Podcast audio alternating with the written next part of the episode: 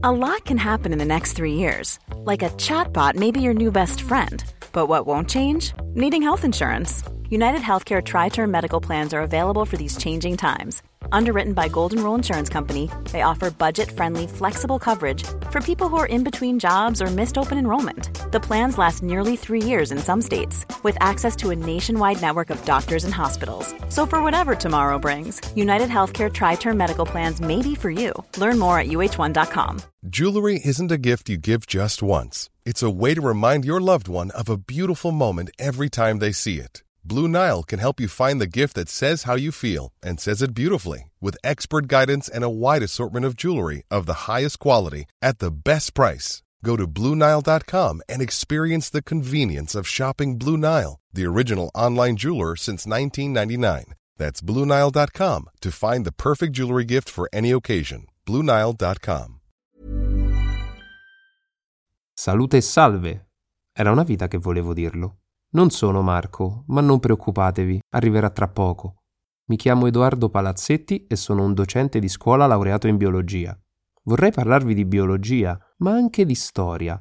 Ho creato infatti il podcast Storie di biologia, un luogo dove racconto le vite di grandi scienziati, ma anche il contesto storico e umano che li ha accompagnati e portati a fare grandi scoperte, che noi spesso ignoriamo o diamo per scontate. Se ho suscitato il vostro interesse, potete trovare storie di biologia su tutte le principali piattaforme di ascolto. Potreste notare, tra i diversi episodi, anche la voce di Marco recitare una piccola parte, ma ora lascio la parola a lui. Grazie Edoardo, e anch'io suggerisco il tuo podcast.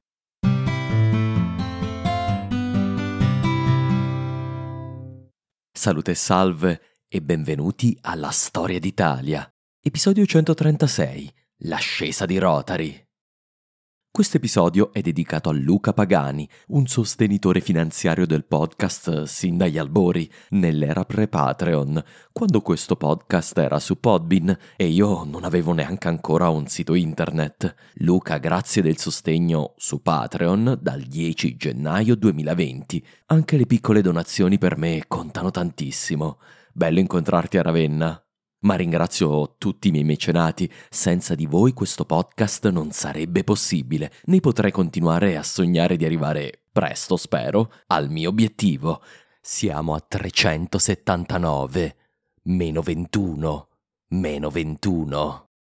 I nuovi mecenati sono, a livello Galileo Galilei, Federico Negrotti e a livello Marco Polo, Morena Cecchi e Alessandro Facchini. Morena lascia la sua donazione soprattutto per conto di suo figlio Yuri, che conosco e abbraccio con grande forza. Sei un mito, ragazzo. Ringrazio anche Yuri Giovannoni e Alberto Antolini per il passaggio a Taipei. Alberto, grazie anche per aver incrementato a livello Leonardo da Vinci. Vi ricordo che andando su italiastoria.com sotto mailing list trovate il link per iscrivervi alla mia newsletter. Sul sito ci sono anche i testi del podcast, genealogie, mappe, articoli speciali e le mie recensioni delle fonti. Vi ricordo inoltre che il 27 e 28 maggio sarò a Gorizia per il festival È Storia. La settimana prossima pubblicherò i dettagli, ma duchi longobardi forogiuliani, nonché abitanti della Venezia et Istria bizantina, accorrete numerosi.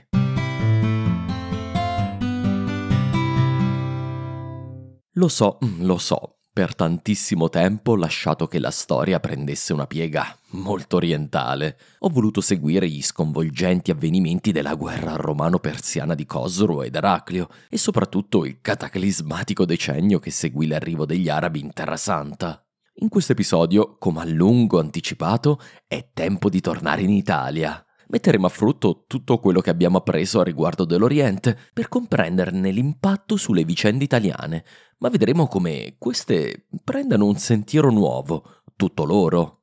Vedremo danzare tra loro tre poteri, sempre quelli, l'esarcato, il papato e il regno longobardo. Questa volta però l'equilibrio costruito con pazienza da Gregorio Magno, Teodolinda e Agilulfo finirà infine in pezzi. Per l'Italia è tornato il tempo della guerra.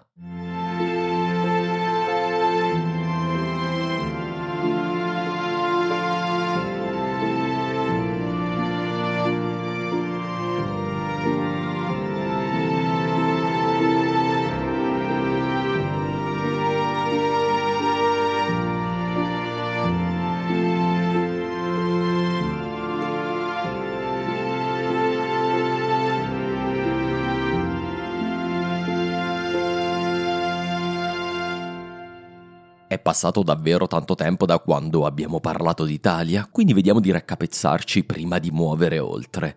Ricorderete come Autari e poi, soprattutto, Agilulfo e Teodolinda avevano rifondato lo Stato longobardo, costruendo una nuova solida monarchia dopo la caduta della precedente, nel 574, e dopo il confuso periodo dei duchi.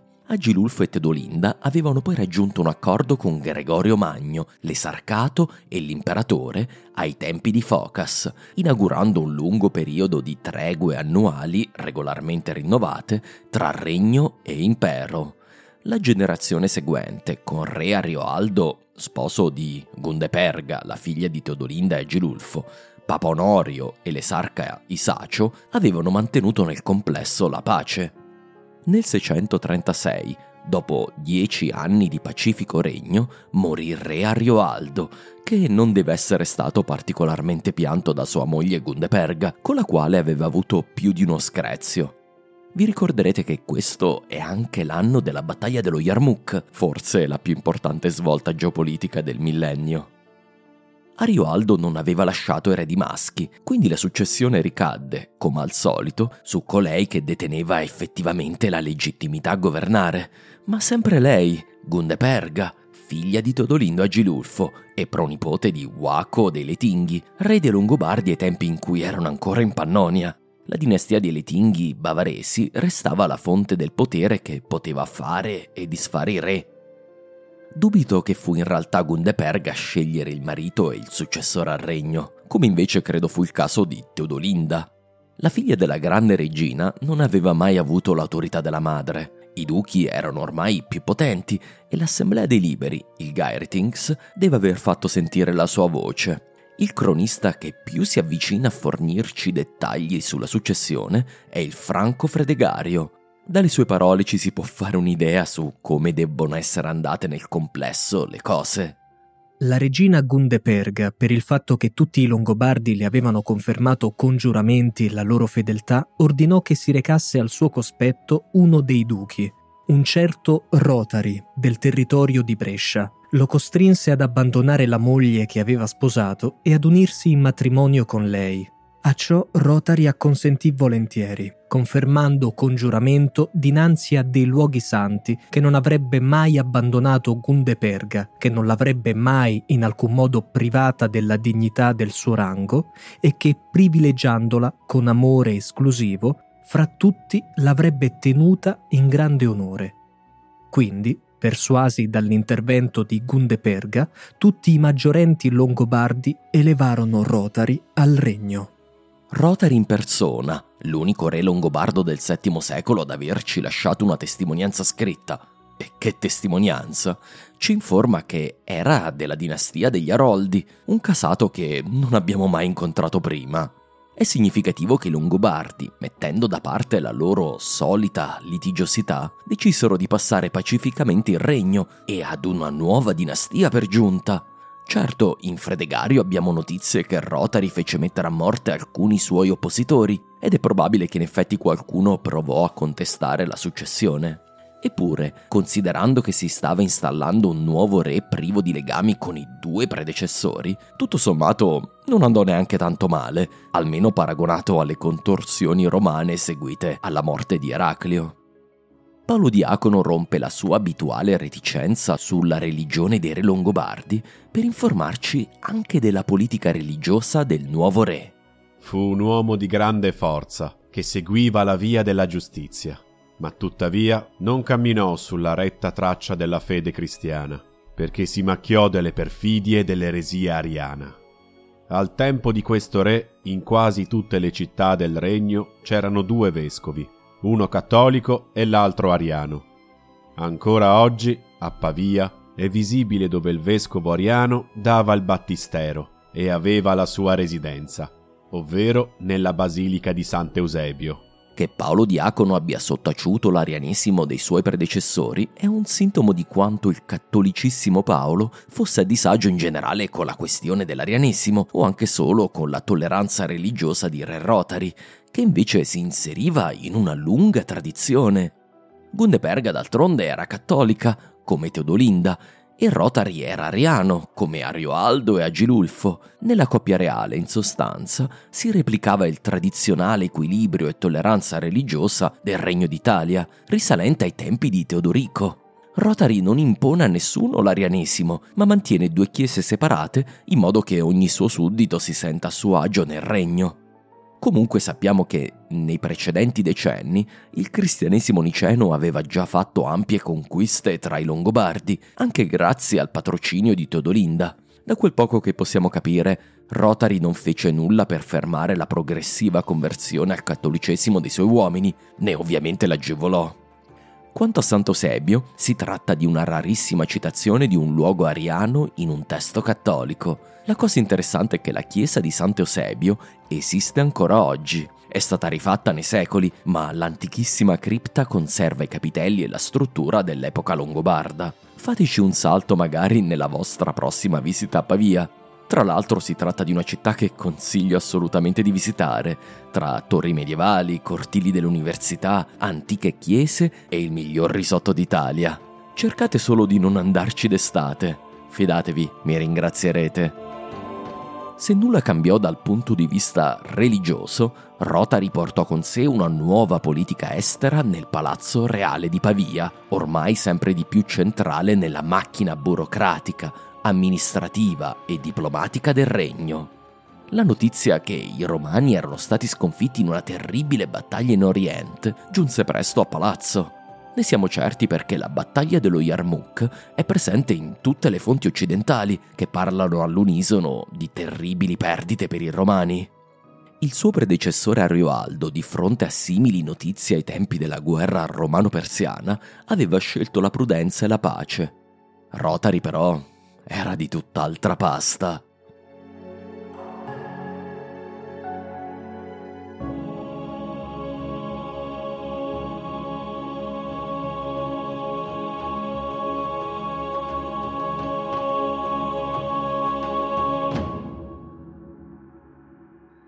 Per comprendere la politica italiana nel resto del VII secolo dobbiamo ricordarci, come detto, che in Italia c'erano tre poteri importanti, il regno, l'esarcato e il papato.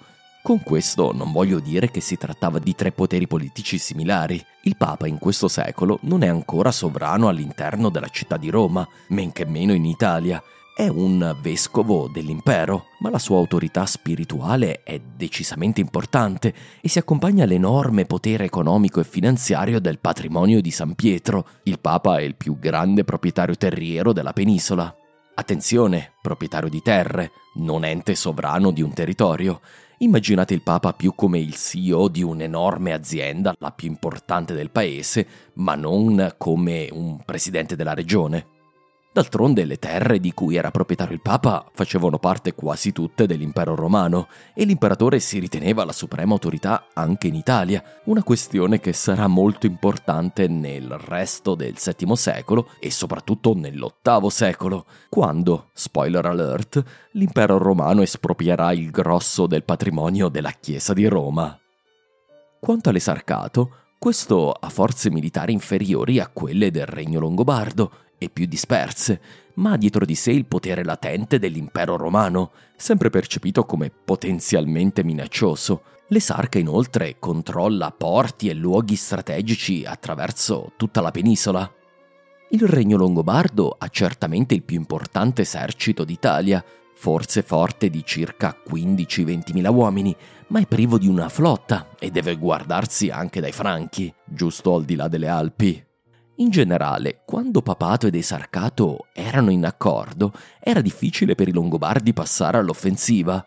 Una parte della popolazione italiana era sempre pronta ad ascoltare il vescovo di Roma e i Longobardi erano consapevoli che Papato ed Esarcato uniti potevano essere un formidabile nemico, con il potere economico del Papa unito al potere militare dell'Esarca. Insieme avrebbero forse perfino precipitato quell'intervento imperiale che i Longobardi tanto temevano.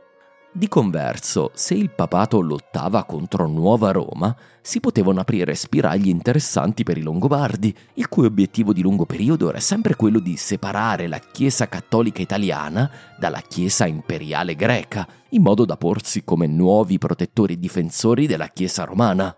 in scala minore era proprio quello che avevano fatto i Longobardi con i tricapitolini di Aquileia, diventando i loro protettori. Non è un caso quindi che i Longobardi tendessero a passare all'offensiva soprattutto quando Roma e Nuova Roma litigavano, cosa che avveniva di solito su questioni teologiche. Una di queste fasi di opportunità si aprì dal 638 in poi. Quell'anno fatale, infatti, morì Onorio, il papa che un giorno sarà eretico, ed Eraclio, con pessimo tempismo, fece affiggere quasi in contemporanea l'Ectisis nel nartece dell'Aia Sofia. In questo frangente, la Chiesa romana si riunì per nominare il successore di Onorio, tale Severino, di origine romana.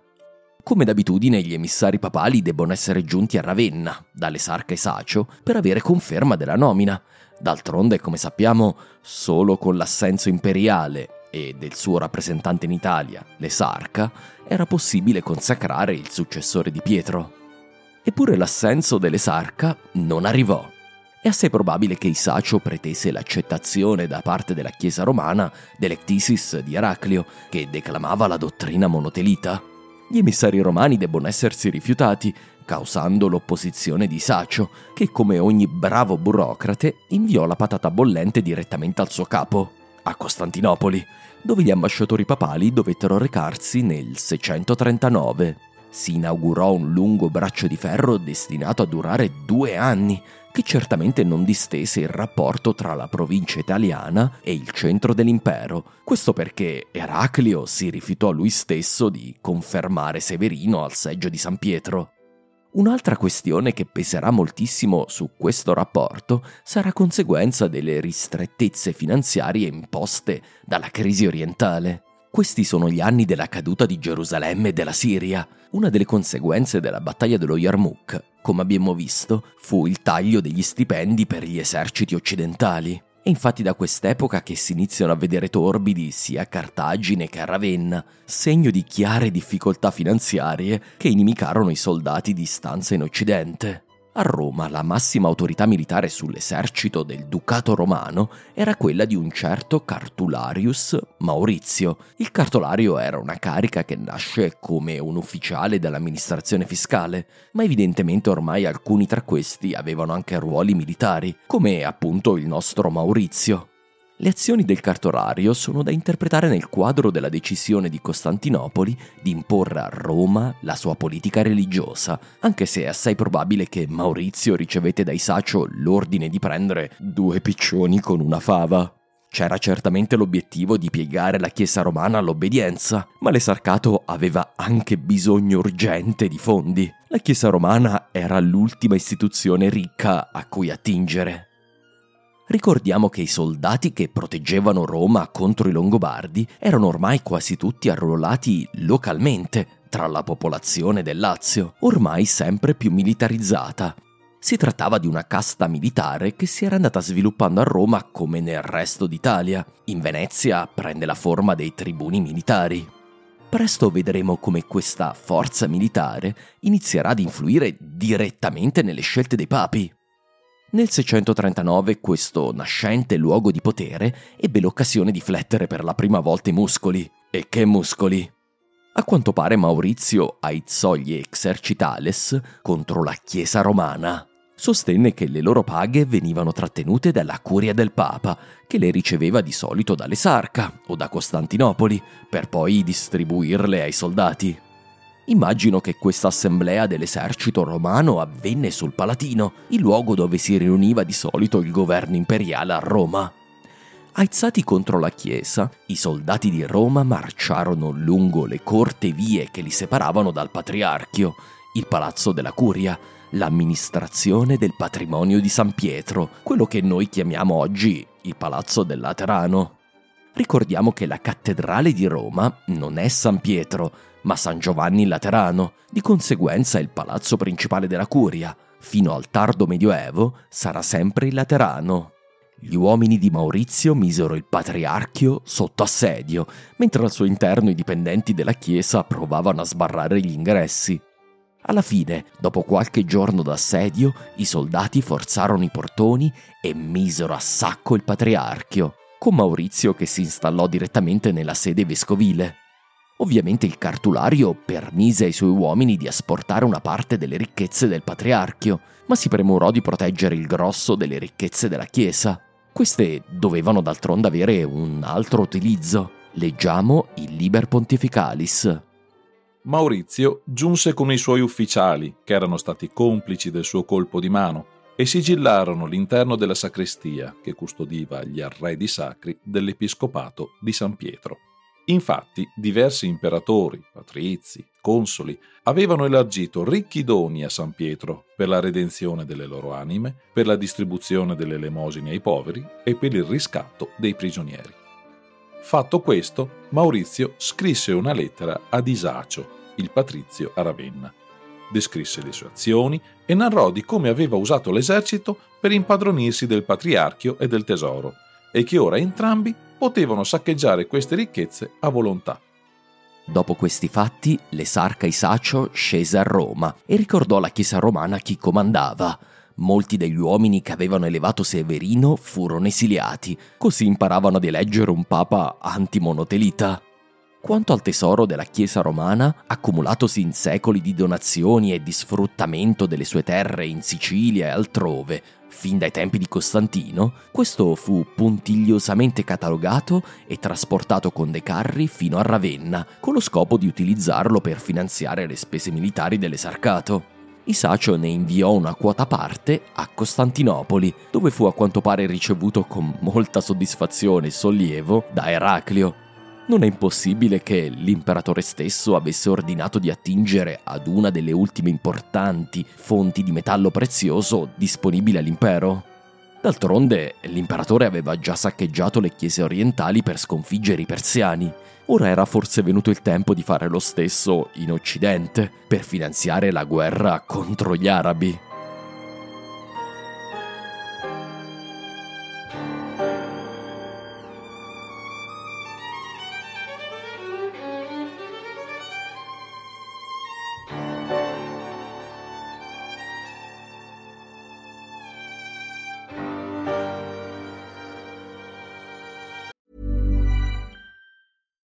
One size fits all seemed like a good idea for clothes Nice dress. Uh, it's a it's a t-shirt. until you tried it on. Same goes for your healthcare.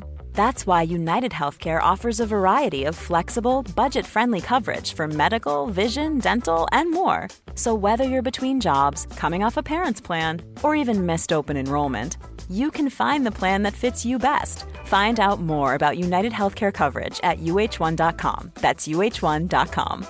Quality sleep is essential. That's why the Sleep Number Smart Bed is designed for your ever evolving sleep needs. Need a bed that's firmer or softer on either side? Helps you sleep at a comfortable temperature? Sleep Number Smart Beds let you individualize your comfort so you sleep better together. JD Power ranks Sleep Number number 1 in customer satisfaction with mattresses purchased in-store. And now, save 50% on the Sleep Number limited edition Smart Bed for a limited time. For JD Power 2023 award information, visit jdpower.com/awards. Only at a Sleep Number store or sleepnumber.com. Di fronte alle convulsioni dell'Italia romana, Rotary passò all'attacco. Era tempo di interrompere la lunga pace italiana. Era tempo di realizzare il sogno di Autari, il sogno di un regno che si estendesse dalle Alpi allo Stretto. Le prime iniziative del re, datate quasi certamente al 639, furono rivolte contro il ducato della Venezia ed Istria. In questa regione l'impero aveva mantenuto un importante caposaldo ad Oderzo, nel cuore della pianura veneta. Oderzo era un importante crocevia viario che rendeva più difficoltose le comunicazioni tra la capitale longobarda di Pavia e il ducato friulano. I duchi del Friuli, isolati e in un certo senso protetti dal potere sarcale, si erano quindi spesso ritenuti nella posizione di perseguire una politica autonoma rispetto al regno. Rotary risolse una volta per tutte la questione con una non specificata missione militare che portò a radere al suolo le mura di Oderzo e all'occupazione perfino di Altino, l'antica città romana al bordo della laguna veneta. Questi sono eventi fondamentali per la genesi di Venezia, perché segnano la vera cesura tra la pianura veneta, ormai saldamente longobarda, e il mondo isolato delle lagune, che rimasero imperiali e romane. Forse ricorderete infatti, nell'episodio L'origine di Venezia, che il 639 è l'anno in cui il vescovo di Altino trasferì la sua sede episcopale a Torcello, iniziando il lungo processo che porterà il principale abitato veneziano verso il cuore della laguna. Forse vale la pena di citare nuovamente questa iscrizione, perché penso che ora vi sarà molto più chiara. In nome del nostro Signore Gesù Cristo, durante l'impero del nostro Signore Eraclio sempre Augusto, nell'anno ventinovesimo del suo regno, indizione tredicesima, è stata fatta la chiesa di Santa Maria Madre di Dio, secondo le disposizioni ricevute dal pio e devoto Signore nostro, il patrizio Isacio, eccellentissimo esarca. Per volontà di Dio, la chiesa è stata dedicata in onore del Signore e del suo esercito. Questa chiesa è stata fabbricata dalle fondamenta dal benemerito Maurizio, glorioso magister militum della provincia delle Venezie, che risiede in questo luogo, e con la consacrazione del santo e reverendissimo Mauro, vescovo di questa chiesa, la chiesa fondata sotto Eraclio esiste ancora oggi. Andatela a visitare. Non ve ne pentirete neanche in questo caso. Da questo momento in poi Torcello si sostituirà ad Altino come principale insediamento economico e porto del Ducato veneziano. Restava il problema della capitale politico-militare del Ducato veneziano. Questa era stata appunto Derzo, almeno fino alla sua conquista nel 639. L'autorità esarcale decise di trasferire il centro del Ducato della Venezia alla vicina Eracleia, un insediamento un tempo chiamato Melidissa e che era stato ribattezzato in onore di Eraclio nel 628, probabilmente per celebrare la sua vittoria contro i persiani, che è dello stesso anno. Ancora oggi in Veneto esiste una città che si chiama Eraclea, la cittadina moderna, piccolo centro abitato della provincia di Venezia, non si trova più sull'antico sito della capitale del Ducato veneziano. Però se volete, la curiosità è che si tratta dell'unica città al mondo che porti il nome del nostro Eracleo e si trova proprio in Italia. Tanto per ricordarvi quanto ancora la storia italiana, al VII secolo, sia collegata a doppio filo alla storia dell'impero dei Romani.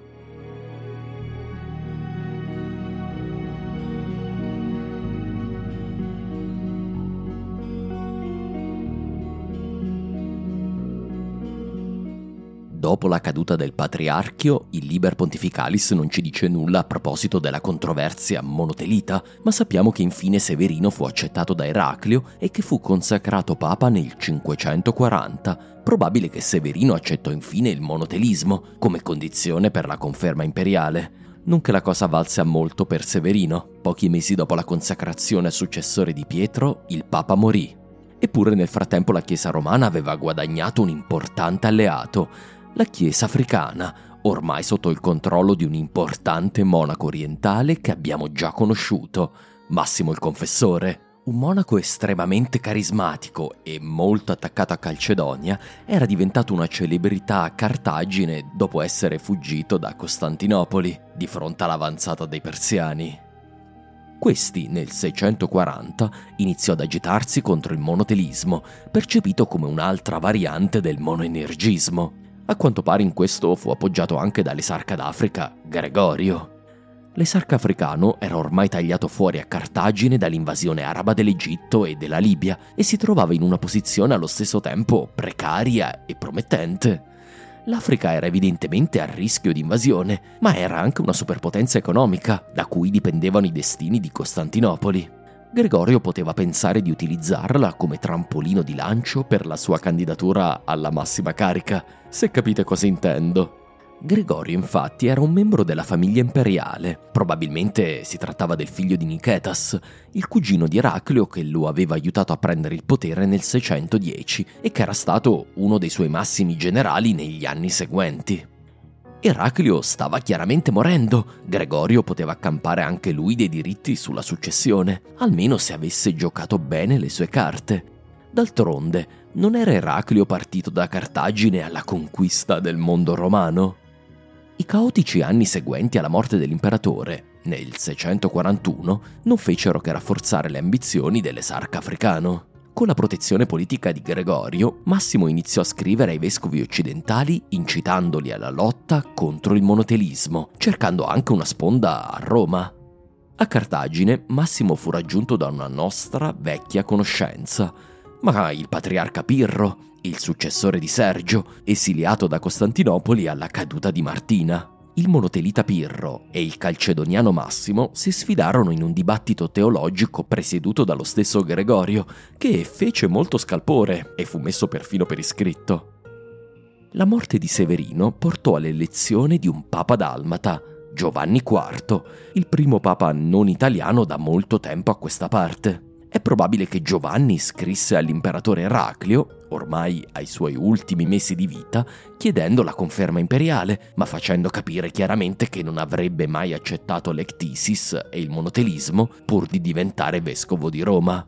Forse stanco di queste controversie e del vespaio che aveva sollevato, forse consapevole che i monofisiti che cercava di blandire con il monotelismo erano ormai perduti all'impero, Eraclio decise di accettare la proposta di Giovanni. Il Papa fu confermato e Eraclio, poco dopo, fu chiamato al suo ultimo viaggio.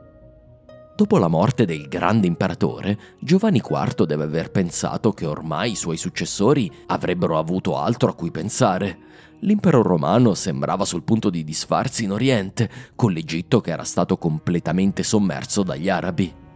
Giovanni non poteva sapere che stava per giungere una nuova congiuntura delicata. Nel 642 e 643 le tensioni dell'Italia imperiale finirono per esplodere, portando al più importante cambiamento geopolitico italiano dai tempi di Agirulfo. A ottobre anche Papa Giovanni morì, lasciando il posto, dopo appena un mese di attesa per la conferma esarcale, al primo Papa ellenofono di Roma, Teodoro.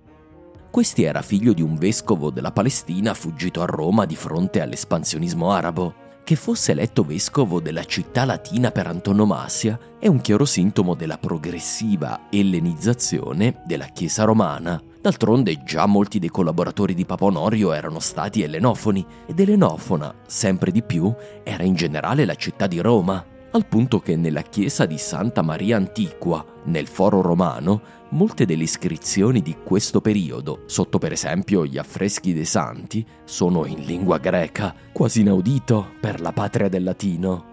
Come vedremo, a fine VII secolo praticamente tutti i vescovi della città saranno ellenofoni, come si andrà progressivamente ellenizzando anche parte della moderna Puglia e Calabria, soprattutto per il continuo afflusso di profughi dall'Oriente e da Balcani, regioni dell'impero perdute ad arabi e slavi. La scelta di un papa di lingua greca è quindi molto significativa e qualcosa di impensabile, per esempio, ai tempi di Teodorico, quando l'Italia era stata fiera del suo latino, la lingua originale dell'impero romano. Dall'idea di quanto Roma fosse ormai integrata nel sistema economico-culturale dell'impero romano medievale, quello che noi chiamiamo l'impero bizantino. È possibile che la Chiesa romana scelse un papa orientale perché era evidente che occorreva qualcuno che fosse abituato alle sottili disquisizioni dottrinali della Chiesa orientale, nella lingua in cui venivano tenute, evitando i passi falsi di Onorio. Teodoro si gettò spada tratta nella contesa contro il monotelismo, scrisse al nuovo imperatore Costante II confermando la sua assoluta e determinata difesa di Calcedonia e dell'ortodossia e poi affermando che il patriarca Pirro era forse stato deposto in modo non canonico, cercando di affermare l'autorità papale sugli altri patriarcati in un modo che non aveva precedenti, Teodoro scrisse che per deporre Pirro occorreva un sinodo della Chiesa costantinopolitana e che era disposto ad inviare due suoi emissari per presiederlo. Immagino che Paolo II, il nuovo patriarca ecumenico fece a pezzi la lettera piuttosto che concedere, anche in modo implicito, che il vescovo di Roma avesse un tale potere sul suo patriarcato. Nel frattempo l'impero continuava la sua dissoluzione. A fine 641, come abbiamo visto, fu evacuata Alessandria e le azioni di Valentino in Oriente non riuscirono a stabilizzare la frontiera di fronte all'aggressione di Muawiyah In questo frangente di debolezza dell'autorità imperiale è possibile che, sentendo lo stato di tensione tra Roma e Nuova Roma, questa volta il cartulario Maurizio decidesse di mettersi in proprio per cercare di ricavare un dominio personale in Italia. Il cartulario era d'altronde ancora a capo della milizia romana. Leggiamo il Liber Pontificalis. Al tempo di Teodoro, i peccati contro San Pietro del cartulario Maurizio avevano portato quest'ultimo a desiderare ardentemente una migliore e più alta posizione. Maurizio decise quindi di attuare una congiura contro il suo complice del saccheggio della Chiesa di Dio, il patrizio Isacio. Radunò tutte le guarnigioni delle città intorno a Roma e le convinse a giurare che nessuna di loro avrebbe da questo momento in poi obbedito ad Isacio, affermando che quest'ultimo voleva farsi re. Venendo a sapere questo, Isacio inviò a Roma il suo Magister Militum, Dono, assieme al suo sacellario ed un'armata. Quando questi giunsero a Roma, Maurizio il Cartulario fu abbandonato da tutti gli ufficiali dell'esercito romano che gli si erano uniti e fuggì quindi verso Santa Maria ad Presepe. Questa nota, tra l'altro, è la prima prova che Santa Maria Maggiore ospitasse una qualche reliquia relativa alla Natività, per questo l'addizione ad Presepe, ma continua il Liber Pontificalis. Qui i soldati vennero a prendere Maurizio, gli misero un capestro intorno al collo e lo stesso fecero per i suoi seguaci lo trascinarono in catene a Ravenna, sotto l'autorità di Marino lo scriba e Tomazio il cartolario. Lo portarono fino a un posto vicino a Ravenna, chiamato Ficucle, al dodicesimo miglio dalla città. Qui gli tagliarono la testa, perché Isacio aveva ordinato che non entrasse vivo in città. Dopodiché la sua testa fu trasportata a Ravenna e fu installata sopra un palo all'interno del circo come monito per molti altri. Trovo molto interessante notare come, ancora nel VII secolo, in sostanza si regolino le questioni di ordine pubblico in Italia come nella capitale imperiale. L'esarcato in questo funziona davvero come un piccolo impero. Ha il suo patriarca, il Papa di Roma, e il suo imperatore, l'esarca di Ravenna. Le rivolte puntano a rovesciare il governo esarcale. Nel caso queste non abbiano successo, la testa del rivoltoso finisce a decorare il circo di Ravenna, o dovrei forse chiamarlo ippodromo, alla greca. Poi c'è anche il fatto che è il personale stesso ad essere imperiale. L'esarca Isacio è un armeno, il patriarca Teodoro è un palestinese. La grande differenza però la facevano i Longobardi, l'altra vera grande potenza italiana. Rotari, dopo l'avanzata veneta, era rimasto probabilmente calmo, in attesa degli eventi. Le ultime contorsioni esarcali, la crisi di legittimità a Costantinopoli seguita alla morte di Eraclio e in generale la debolezza dell'impero lo convinsero che era arrivato il momento di colpire al cuore del potere esarcale. Forse l'obiettivo principale di Rotary non era altro che la stessa capitale sarcale, Ravenna. Il re, all'inizio della primavera del 643, chiamò gli esercitali longobardi all'adunata Pavia e si preparò a muovere contro l'esarcato e l'Italia imperiale.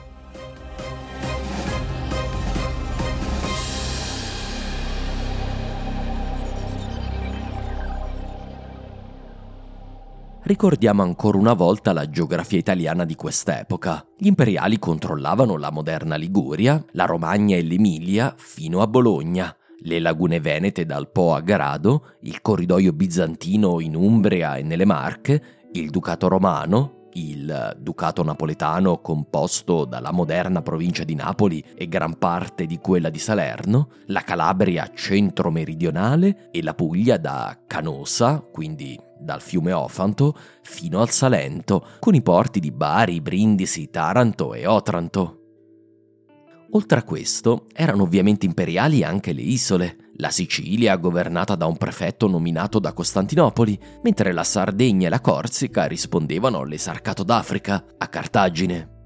Purtroppo non ho modo di ricostruirvi nel dettaglio e con precisione le campagne di Rotary. Le informazioni sono troppo scarne, abbiamo pochissimi punti fermi.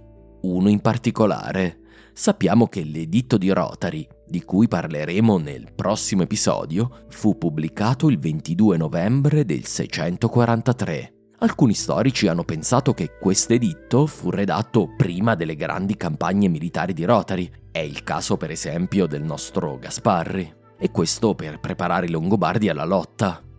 L'editto avrà infatti un valore importantissimo per gli esercitali, ovvero i liberi Longobardi. Chiarirà le leggi e renderà gli arimanni meno soggetti agli abusi da parte dei loro ufficiali, in particolar modo i duchi, rafforzando allo stesso tempo il potere regio. Se questa tesi è valida, Rotary avrebbe combattuto contro l'esarcato nel 644, quindi dopo l'editto. Non è però questa la mia opinione. Credo che Rotary, prima di poter pubblicare un documento talmente importante, dovesse accumulare sufficiente prestigio e potere politico grazie alle sue vittorie. O non si sarebbe potuto permettere un tale atto di espansione dell'autorità regia, e di riduzione di quella dei duchi longobardi. Solo un re con una fortissima legittimità a governare, conferita dal successo sui campi di battaglia, poteva permettersi una tale importantissima innovazione legale. Se questo è valido, è più probabile che le campagne di Rotary si posizionino nell'anno immediatamente precedente all'editto, quindi nella primavera-estate del 643. Inoltre sappiamo che il 642 fu un annus horribilis per l'esarcato. La rivolta di Maurizio il Cartulario è da datarsi a poco dopo la consacrazione di Todoro a Papa, che avvenne il 24 novembre del 642. Isacio, durante l'inverno del 642-643, riuscì a reprimere la rivolta, ma la questione di base rimase. La Chiesa romana non aveva alcuna intenzione di sottomettersi al volere dell'esarca. È perfino possibile che Teodoro fece sapere a Rotary che la Chiesa di Roma non si sarebbe opposta ad un attacco all'esarcato, e questo con lo scopo di liberare l'Italia di questo ingombrante, potente e capace esarca, un uomo di Eraclio che aveva ordinato il saccheggio del patriarchio e che forse era sopravvissuto al suo tempo. A fronte di queste considerazioni, e considerando anche l'estrema debolezza dell'impero e dell'esarcato in particolare, credo sia ragionevole ritenere che Rotary mosse all'attacco già nella primavera del 643, anche perché ad affrontarlo fu quasi certamente Isacio, e come vedremo Isacio non sopravviverà al 643.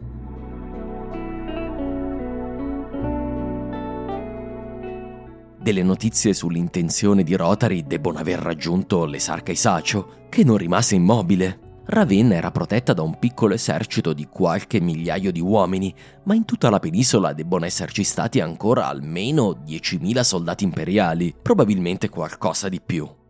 Isacio riuscì a radunare quanti più numeri o reparti imperiali fosse possibile. La stima è che si trattasse di un esercito di circa 8.000 uomini, Vedremo presto il perché. Per difendere l'esarcato, Isacio decise di uscire coraggiosamente, o forse avventatamente, da Ravenna, marciando con il suo esercito fino al Panaro, fiume che costituiva il confine tra l'esarcato e il regno longobardo e che oggi divide due città da secoli rivali tra loro, Modena e Bologna. Se volete sapere quanto rivali, andate a cercare la storia del secchio. All'epoca il Panaro era conosciuto con il nome di Scultenna, oggi invece la Scoltenna è semplicemente uno dei rami sorgentizi del Panaro. Sarà sulla Scoltenna che si combatterà la più importante battaglia campale dell'Italia del VII secolo, quasi un unicum nei lunghi secoli di lotta tra Ravenna e Pavia. Mi piacerebbe potervi dire di più, ma ahimè quello che sappiamo deriva da poche parole dell'Origo Gentes Langobardorum, la più antica storia longobarda che ci sia arrivata, e dalle altrettanto laconiche parole di Paolo Diacono. Credo che Isacio rischiò per una volta una battaglia campale perché l'esarca deve aver compreso che non poteva attuare la solita politica di difesa delle piazzaforti, deve aver compreso che era a rischio la tenuta stessa dell'esarcato. Se non si fosse tenuta la frontiera del Panaro, probabilmente Rotary sarebbe giunto ad assediare Ravenna, per poi conquistare buona parte dell'Italia imperiale. Isacio aveva promesso al suo imperatore Eraclio, 18 anni prima, di difendere la posizione imperiale nella penisola e intendeva farlo. Isacio scommise tutto sulla sua capacità di resistere, ma perse. Paolo Diacono ci informa che Re Rotari mosse guerra ai Romani di Ravenna, presso il fiume dell'Emilia detto Scultenna. In questa guerra caddero 8.000 Romani, mentre gli altri si diedero alla fuga. Si tratta della prima battaglia campale tra Longobardi e Romani dai tempi della disfatta di Baduario, che ai tempi di Giustino II segnò la fine del primo serio tentativo imperiale di riconquista dell'Italia. Un'ulteriore dimostrazione, se ce ne fosse ancora bisogno, di quanto pericolose siano le battaglie campali e della ragione per la quale l'impero romano si arrischia a combatterle molto raramente. I romani, insomma, pare che subirono una vera disfatta. 8.000 morti è una cifra abbastanza precisa, ma dubito fortemente che i romani ebbero davvero 8.000 caduti. Per l'Italia imperiale sarebbe stata una disfatta senza precedenti e di proporzioni tali da far cadere l'intero dominio imperiale sulla penisola. Potrebbe invece trattarsi del numero di romani che parteciparono alla battaglia e dei quali molti comunque caddero. D'altro canto possiamo pensare che anche Rotary deve aver avuto perdite importanti perché non approfittò della vittoria per marciare direttamente su Ravenna, conquistando almeno le città esarcali come Bologna, Forlì e Cesena. Come vedremo invece, il suo obiettivo sarà un altro.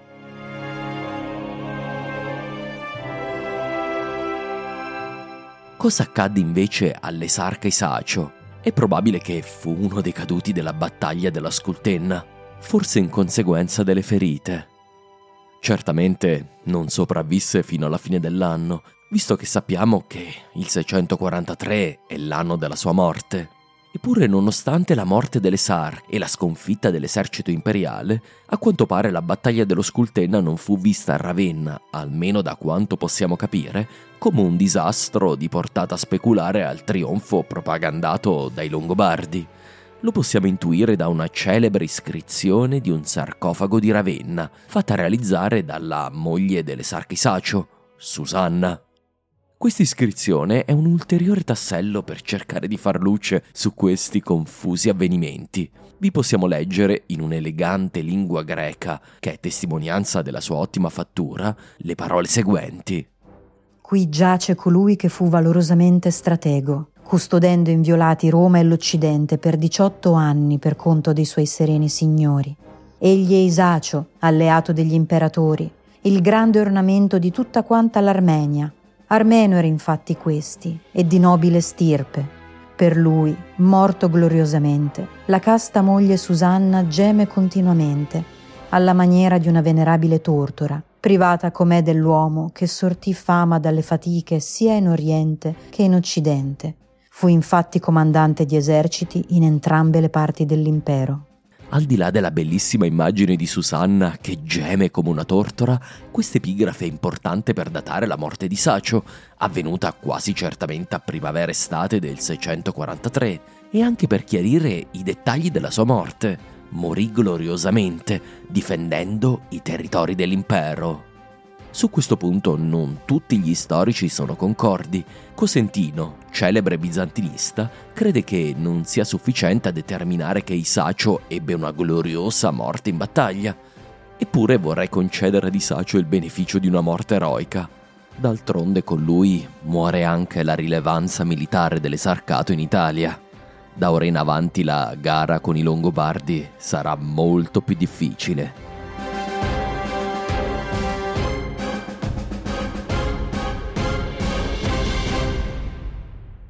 Isacio morì proprio nel momento più delicato per l'impero romano.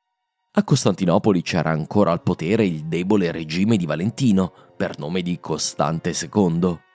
Valentino era impegnato a cercare di evitare un disastro definitivo sulla frontiera orientale. L'Italia deve essere parsa ben poca cosa in confronto. L'esarca era morto e nessuno sarebbe giunto a sostituirlo fino ad almeno l'anno seguente. L'esercito imperiale era stato sconfitto, subendo un numero di perdite tali da impedirgli di scendere nuovamente in campo. Si trattava di un'occasione d'oro per i Longobardi. Rotari decise di sfruttarla per eliminare una delle basi imperiali in Italia. In contemporanea, e credo non a caso, anche i ducati meridionali passarono all'offensiva, o su indicazione di Rotary o per iniziativa spontanea. La lunga pace tra l'impero e i Longobardi era decisamente terminata. L'Origo Gentes Langobardorum ci informa delle mosse di Rotary dopo la battaglia del fiume Scultenna. Leggiamo. Rotary distrusse le città ed i castelli dei Romani che si trovavano lungo la costa che da Luni va fino alla terra dei Franchi. La Liguria era rimasta imperiale dopo l'iniziale conquista longobarda, protetta da una catena di fortezze lungo gli Appennini liguri, che bloccavano avanzate dal settentrione. Il più importante di queste fortezze era il castello di Gavi, a guardia della via Postumia che da Genova portava Tortona. La minaccia costante portata dall'esercito esarcale impediva ai Longobardi, di solito, di inviare eserciti attraverso la Cisa e verso la Toscana. L'ultima volta che questo era avvenuto, forse ve lo ricorderete, era ai tempi di Agirulfo. Vinta la sua battaglia sullo Scultenna, Rotary ebbe però la via aperta per discendere verso la Toscana, giungendo attraverso la Cisa alla città di Lucca, da cui probabilmente Rotary mosse sistematicamente alla conquista delle varie fortezze litoranee della Liguria, in una manovra militare che deve essere stata pianificata con molta attenzione. D'altronde è molto probabile che le forze del Ducato di Toscana, da Lucca, si unirono a quelle di Rotary.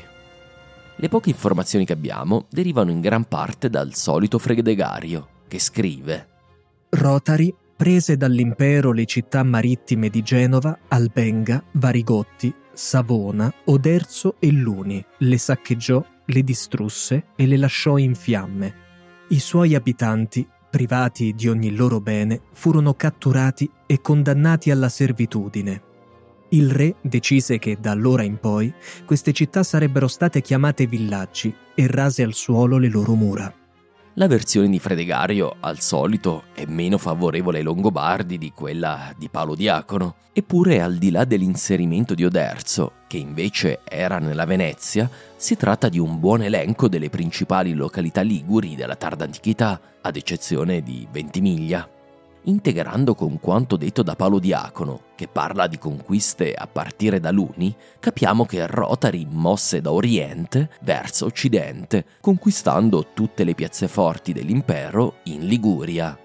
Gli scavi archeologici ad Albenga e Ventimiglia hanno confermato che effettivamente in queste città ci fu un certo livello di distruzione a metà VII secolo. La conseguenza della guerra si può leggere anche nelle importazioni. A partire da metà VII secolo in Liguria scompaiono le importazioni di anfore e contenitori africani che venivano ancora trasportati nell'area fino alla conquista di Rotary, segno dell'inserimento della Liguria nel sistema di traffici mediterranei dell'impero.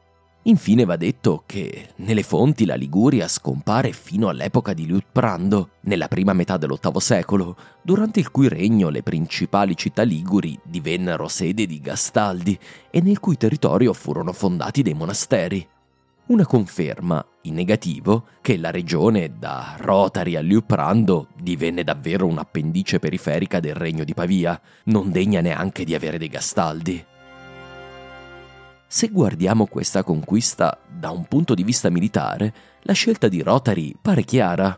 Dubito che abbia fatto passare a fil di spada tutti gli abitanti, come sembra farci intendere Fredegario, ma è certo che Rotary scelse di abbattere le mura dei presidi imperiali, atto che nel Medioevo declassava una città a semplice villaggio. Rotary non voleva che i porti liguri fossero rioccupati rapidamente dagli imperiali, che mantenevano il controllo del mare Mediterraneo e lo manterranno ancora per qualche decennio. L'obiettivo di Rotary sembra essere stato quello di eliminare un pericoloso ascesso del dominio imperiale nel nord Italia, che minacciava direttamente la pianura padana e perfino la città di Pavia, e che rendeva particolarmente difficoltosi i collegamenti con la Toscana. Conquistata la Liguria, infatti, il corridoio longobardo che collegava l'Emilia con la Toscana si poteva dire assicurato.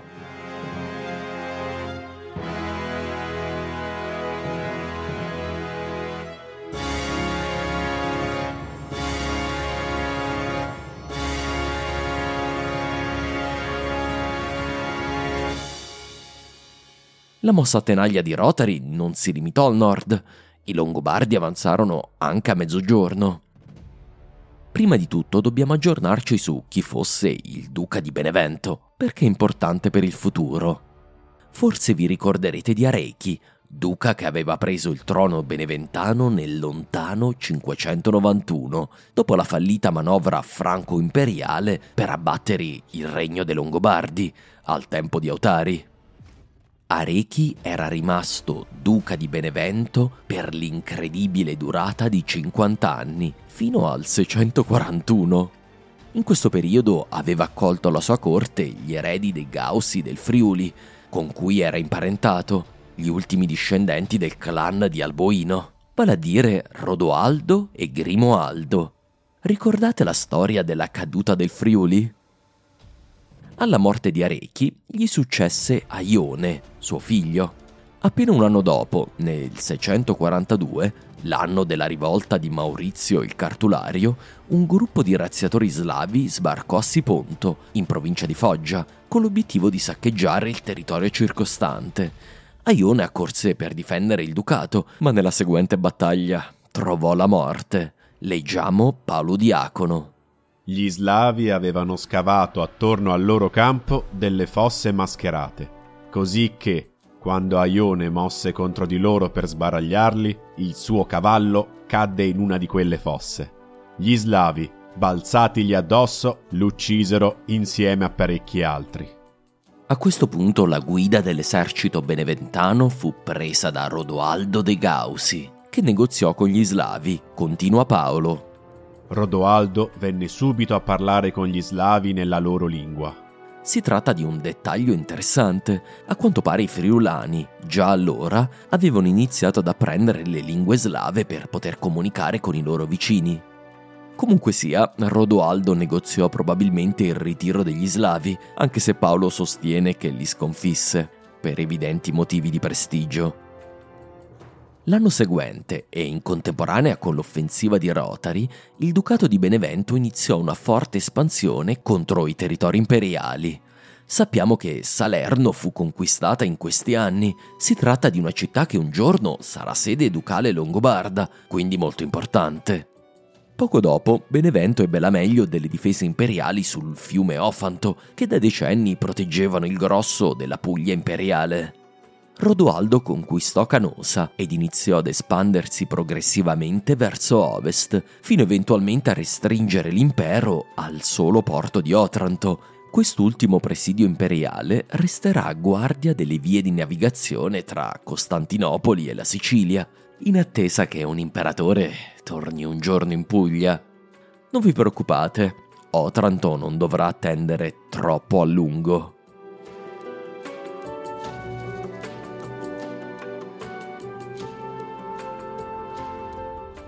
E fu così che, sulla scorta di questi grandi successi delle armi longobarde, alla fine Rotary fu in grado di pubblicare il più importante e rivoluzionario atto di costruzione del governo longobardo in Italia dai tempi dell'arrivo di Alboino, quasi un secolo prima. Il 22 novembre del 643, a palazzo a Pavia, di fronte all'assemblea dei duchi e degli arimanni, dei notai e dei più importanti uomini di chiesa del regno, nell'aula che era stata di Teodorico e di Totila, infine Rotari ruppe l'ultimo tabù e decise di donare al suo regno una nuova legge, una legge non romana, una legge dei Longobardi. Nel suo celebre incipit, Rotari declama nel nome del Signore, io, Rotary, uomo eccellentissimo e diciassettesimo re della stirpe dei Longobardi, nell'ottavo anno del mio regno, con il favore di Dio, nel trentottesimo anno d'età, nell'anno settantaseiesimo dopo la venuta dei Longobardi nella provincia d'Italia, lì dove furono condotti dalla potenza divina, essendo in quel tempo re Alboino, mio predecessore. Salute a voi! Dato a Pavia, nel palazzo. E nel prossimo episodio parleremo proprio di questo, della prima legge italiana che non ebbe origine nel diritto romano, della creazione di una nuova identità per il regno. Parleremo del diritto che resse l'organizzazione legale degli italiani fino almeno all'undicesimo secolo. Nel prossimo episodio lo dico a mio avviso senza alcuna iperbole, iniziamo a mettere il primo mattone per una nuova identità italiana.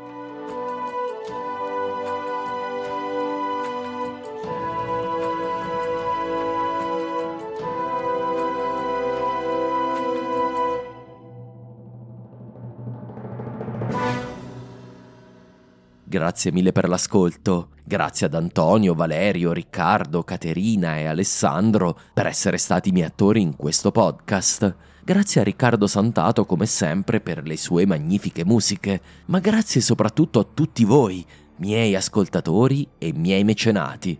Siete voi che rendete ogni giorno possibile questo podcast, siete il sangue nelle sue vene.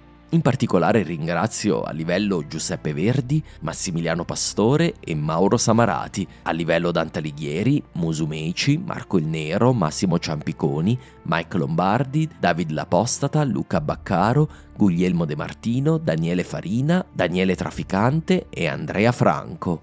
Grazie anche a Leonardo da Vinci, Paolo, Pablo, i due Jacopo, Riccardo, Frazemo, Enrico, i tre Alberto, i due Davide, i due Andrea, Settimio, Giovanni, Cesare, i due Francesco, Jerome, Diego, Alancic, Flavio, i due Edoardo, Stefano, i due Luca, Arianna, Maria Teresa, John, Fasdev, Norman, Claudio, Marco, Barba King, Alfredo, Manuel, Lorenzo, Corrado, Pier Nicola, Totila, Vito, Tascio, Carlo, Matteo, i due Luigi, Simone, Deborah, Pietro, Tascani Discovery, Giorgio, Guido, Dorel, Plip, Elisabetta, Krapp, Valerio, Manuel, Filippo, Zavano, David e Sergio. Alla prossima puntata!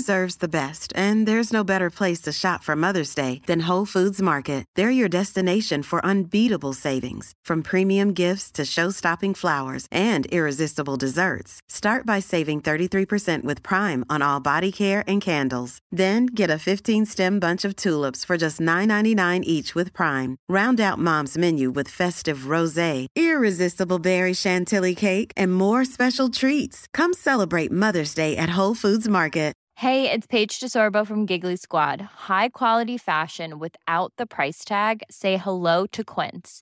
I'm snagging high-end essentials like cozy cashmere sweaters, sleek leather jackets, fine jewelry, and so much more. With Quince being 50 to 80% less than similar brands.